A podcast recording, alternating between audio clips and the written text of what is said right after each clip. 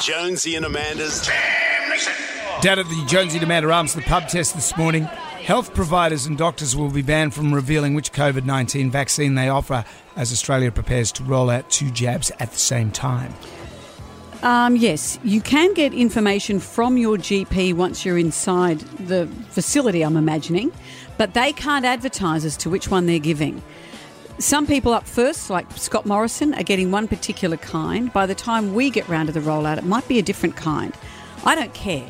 I, I, I think that the sooner this all happens, the better. But I know that there are concerns as to what's what and people concerned about what they're putting in their bodies. Mm-hmm.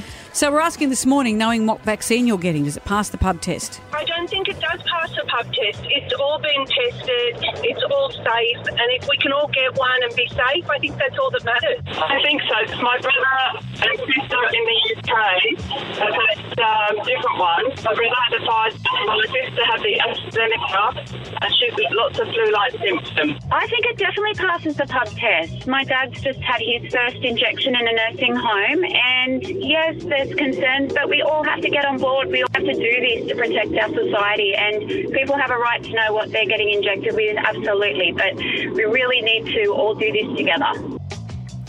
Thank you for all your calls. I know it's funny, isn't it? that When they rolled out the polio vaccine, everyone was just desperate to save children, and these first, Yep. the first flood of people to have it was seen as brave. Now people are so mistrusting. Let's not We did it lose the sight of the great thing. The science that got us here. We eradicated measles. Uh, Just, just take, take the friggin' vaccine, okay?